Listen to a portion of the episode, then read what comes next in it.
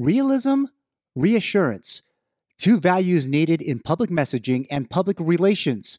Are we getting this from our governments, states, and territories alike? We take a deep dive into this question and my take on the application in public information on this episode of That's It, That's All.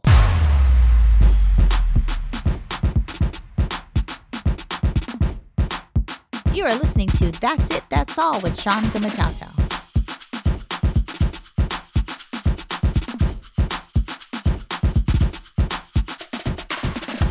You are listening to That's It, That's All. I'm Sean Gumataotao. The podcast is proudly brought to you by Get LLC.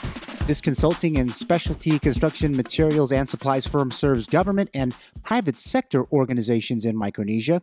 Need help in developing a business plan? Need guidance on energy efficient upgrades for your workplace? Ask Get LLC. They can be found on the web at get-guam.com. Check them out today. Welcome to those listeners checking out the podcast in Leander, Texas. Excited to greet those new listeners in Mountain View, California, and Milford, Connecticut. Thank you all for listening. Also, can't forget the listeners right here in the home base of the podcast, Talofofo, Guam. Hafa Adai to you all. The format of That's It, That's All is simple. Let the podcast take you from one end of the island of Guam to the other. By the time you get to the other side, it's all done. Remember to download the podcast ahead of that next bike ride before you start the shift on your laptop or desktop computers or your planned road trips. Thank you to our friends at redcircle.com in pushing out the podcast on Spotify, Apple Podcasts, Stitcher, and Amazon Music. That's it, that's all can also be heard on the iHeartRadio app and on Pandora. The podcast is a part of the KUAM Podcast Network, Micronesia's leader in award winning broadcast news and information, and the multimedia home of original programming originating from the island of Guam. Hit the like, subscribe, or follow buttons of That's It, That's All wherever you get your podcasts today. One of the biggest lessons I learned over a decade of senior level government communications work is to be sure that the message I was putting out to the people of Guam and the rest of the world was realistic and reassuring. During those two stints in the government of Guam workforce, there were plenty of instances where I thought the decisions to a final message lacked realism and reassurance. My job was not to be a yes man in the deliberation of a public information message, but based on my education, experience, and analysis, my role was to be an honest broker of the information in developing a message, which, upon approval, it was my job to deliver it. I knew it was my responsibility to bring both realism and reassurance to those I would speak to publicly at any given time, whether it was related to an emergency response in JIGO, the work of a specific government agency or department, or even a political matter.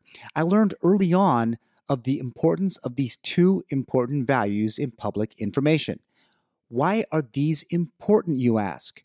When you think about how people take in information from their respective government, they do it in a way so that they can make better decisions for their own actions in response to what the government is doing in their daily lives. More insight. What I learned from the year 2003 to 2010 working for the governor of Guam was that people do pay attention to what the office holder tells them. If you want attention to the initiatives or plans of a political office, and I served as principal spokesman, communications director, and eventually policy advisor and deputy chief of staff, you have to be inventive. You have to be shrewd. And you have to do unconventional things that grab the press's attention to advance the policies of the highest elected official in a state or a territory. You must have mm-hmm. consistency in all of this in support of, well, in this case, the executive branch. Number two, I started to learn about press bias. Never really paid attention to it when I was working as a broadcast journalist. What this means is that staff from both sides of the political aisle at the time would produce talking points and that proverbial report, if you will, and given to local reporters who would be skeptical of the information almost all the time. They asked plenty of questions. For me, was it bias? Was it the reporter's realistic judgment that the only people who moved the opinion needle came from one side of the political argument, it was probably a combination of both. That was my exposure to the whole of policymaking here in Micronesia in that sense.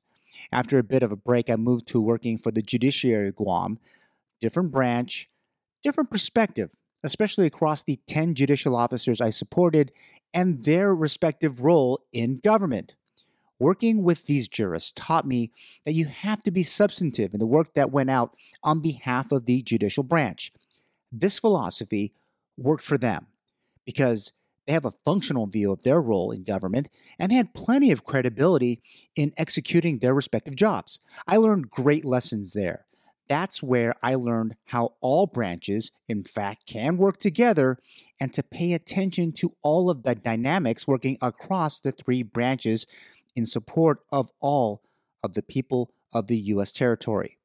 It was a tremendously exciting time with the courts, from being years out of the loop and then being thrust and seeing how individuals could be effective or ineffective in reaching agreements, among other things, pushing people along, getting agreement, all from their communications.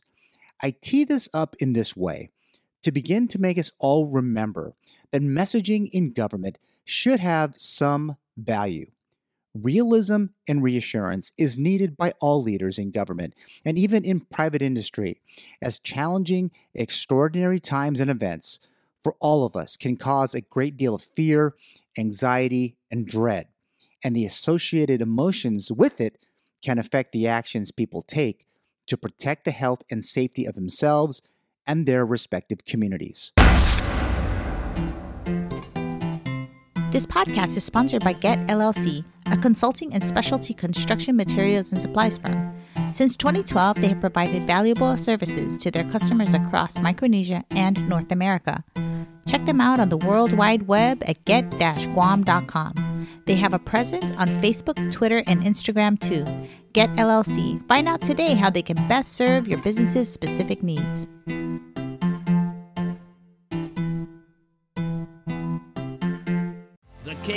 Podcast Network is back and on demand, featuring a great variety of podcasts from our island and region, including culture, lifestyle, awareness, crime, politics, commentary, comedy, and entertainment.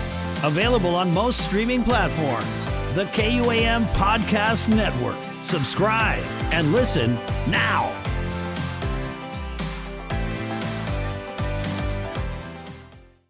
In an article by Kristen Malecki, Julie Keating, and Nasia Safdar in the journal Clinical Infectious Diseases, published on February 15, 2021, entitled Crisis Communication and Public Perception of COVID 19 Risk in the Era of Social Media, the authors noted a number of important principles in effective risk communications established in response to environmental disasters and pollution events in the late 20th century, which can provide important scientific insight into patient response to the risks posed by COVID 19. Quote, these insights have shaped risk communication and principles of risk communication for decades.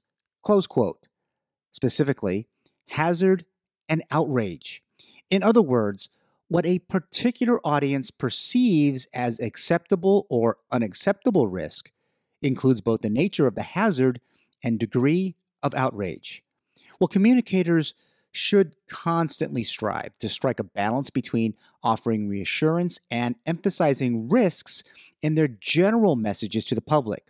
When faced with a crisis, leaders in our society must make quick decisions on how to address it how a message is delivered in these times really is still problematic. Case in point, an early August article in the Christian Science Monitor entitled The Trouble with Transparency How Pandemic is Challenging the CDC brings to bear just how messaging in a pandemic has become a difficult balancing act and that leaders must project authority while being transparent and admitting unknowns. The writer Linda Feldmann noted that the CDC at times is in a no win situation, announcing guidance, releasing data, pushing out public health advice. Feldmann called the challenges faced by the CDC as a quote, paradox of expertise, and that public health officials need to speak with authority so people will pay attention and feel reassured. But in an emergency, officials are learning new information in real time and thus can't claim to have all the answers. Close quote. Feldmann interviewed a former communications official at the World Health Organization and the CDC. Her name is Marcia Vanderberg, who said, quote, Transparency has to be balanced by things that build confidence. So if you say, I don't know, people think you're transparent, but they might also think you don't know what you're doing. It's a two edged sword. Close quote. This is such an important point. Balance. At times, there are those who are crafting the messages who only see their work with an endpoint for their bosses and not the people who may be impacted by such messages.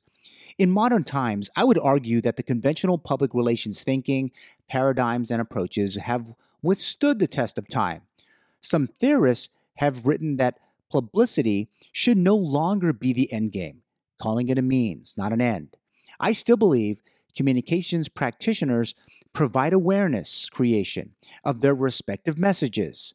Some leaders in the public and private sector still do not understand the need for visibility. Our message makers should always be interested in how public relations campaigns will help them strengthen relationships with their key stakeholders and produce supportive behavior. Message is key, and sticking to it must be more disciplined.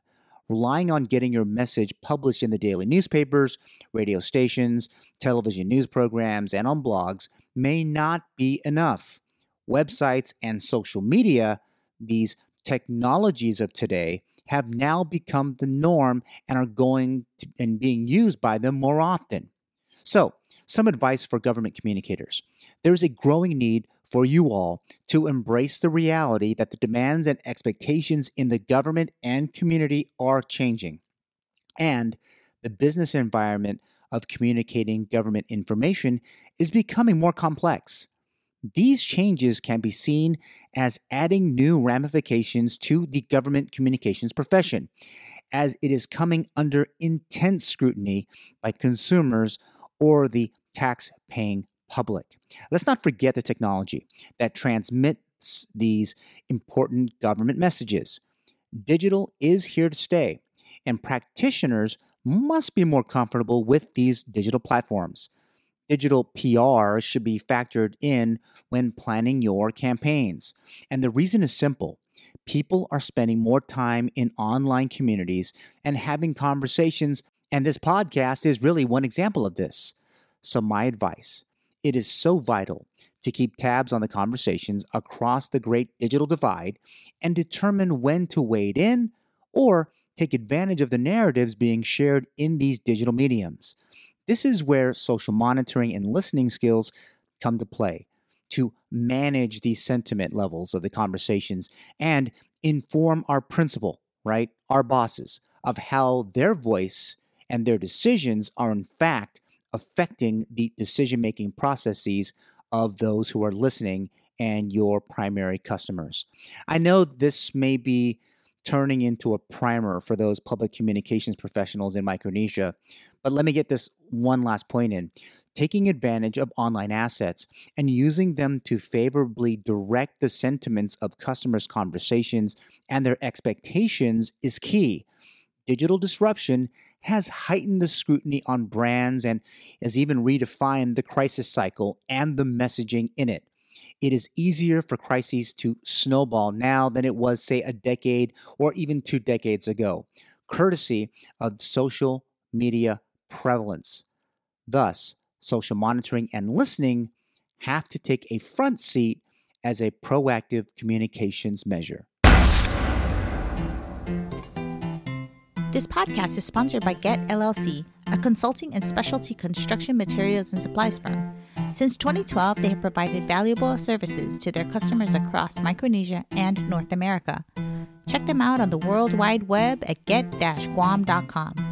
They have a presence on Facebook, Twitter, and Instagram too. Get LLC. Find out today how they can best serve your business's specific needs.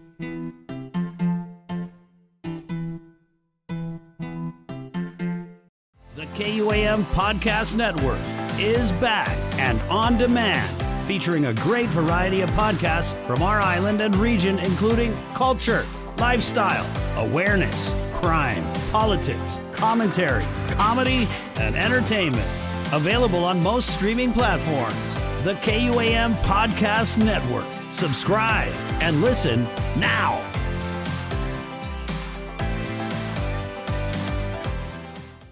On Twitter this past week, I asked the Twitterverse a simple question Has the local communications in the pandemic response been reassuring and realistic to you?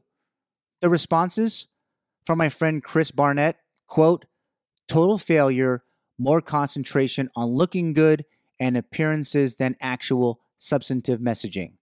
Close quote.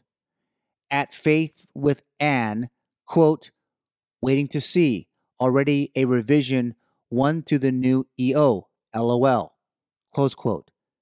And Mark Duarte says, quote, how would you do the messaging? Close quote. To Mark's question, to my question, as I noted earlier, that communicators should strike a delicate balance between giving a message that is reassuring while also being realistic. When faced with a crisis, leaders in our society must make quick decisions on how to address the message. Importantly, by the words that they use. I have a peeve when leaders mispronounce words or don't get the names or concepts right. There is so much coaching going on at every single level that why it happens, it just makes me crazy that it in fact does go that way. More or less, the same amount of time that's spent on the message, and then when it comes out, well, not so hot. I came across a great article. In an August 19th, 2021, Forbes communication panel that was published by Forbes magazine, they outlined 13 words and phrases to banish from crisis communication. It's a great read. A couple to mention for this particular podcast, and it's seen here in Micronesia with so much vigor. The first one, quote, unprecedented times. This is from the director of marketing for Lima One Capital in South Carolina. He told Forbes magazine, quote, the phrase unprecedented times is now so tied to the pandemic that any usage will remind people of the pain and difficulties all of us have experienced. Companies that use this phrase in the future will remind their customers of the pandemic, whether they intend to or not. Stay away from it. Close quote.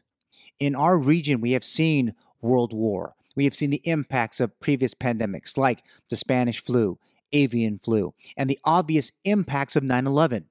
Times are unprecedented. This usage may go away, maybe not soon enough. The phrase, quote, thoughts and prayers. Okay, Vice President at Miami University in Ohio, Jaime Hunt, she told Forbes, quote, the phrase thoughts and prayers has been criticized for lacking true empathy and has become a foil for real, meaningful action. While it is important to acknowledge the hurt, pain, or anger of your audience, avoid meaningless phrases that do not demonstrate how you will move your organization forward and address challenges in the days following a crisis. Close quote. In Guam, with every death from COVID, has had this phrase. Being a very Catholic society, maybe it works for the electorate to relate to the spiritual side of its leadership here. But does it really? Finally, the phrase, quote, as you know. Okay, as you know.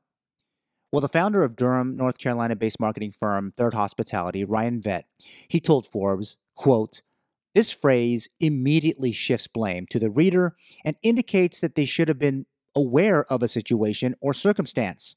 Using a tactic to shift blame back to the audience or even worse, belittle their intellect is one of the worst tactics to use in crisis management messaging. Close quote. This particular phrase, as you know, this particular phrase is used in crisis messaging, but in regular government policy speak. Just hearing it makes me feel crazy, maybe for not knowing stuff. Well, government communicators, please take some notice here. If you don't choose your language carefully, your well intentioned response could be poorly received by your audience, in this case, the people that you serve. So it's better to craft messaging that will diffuse situations rather than deepen a crisis. Well, what does all of this mean? Well, it means that words do matter. Words are powerful. We give words power and they affect people dramatically. The power of words, they do create barriers to communication that's created by our language usage in a couple of different ways. We use words we presume carry a meaning the listener will, in fact, recognize. In recent weeks, whether it's the use of pandemic passports in Guam, committing to reviving tourism in the U.S. Virgin Islands, pushing out a government budget in Puerto Rico, discussing self determination in, in, American Samoa, or discussing alleged public corruption in the CNMI, all the words used to convey the messages surrounding these events at this time in the U.S. territories must be looked at very closely. Remember, there can be a common pattern of miscommunication where two people use different words with the same meaning, or when two people use the same words but have different meanings for those words.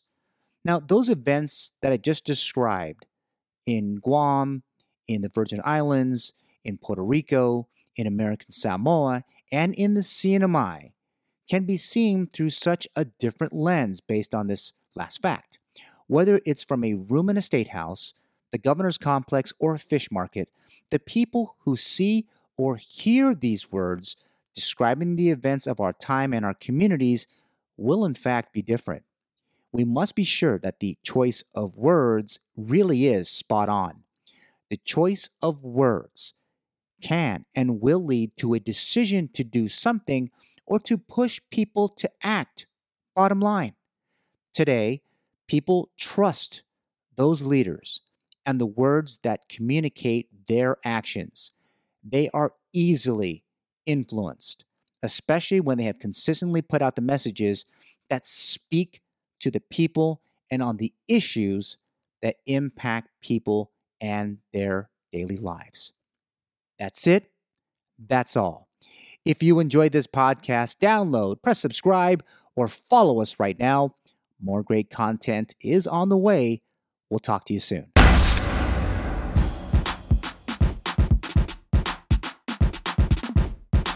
The That's It, That's All podcast is produced by Sean Gumataotao. Executive producer is Trisha Gumataotao. Hit the subscribe or follow button and leave a review.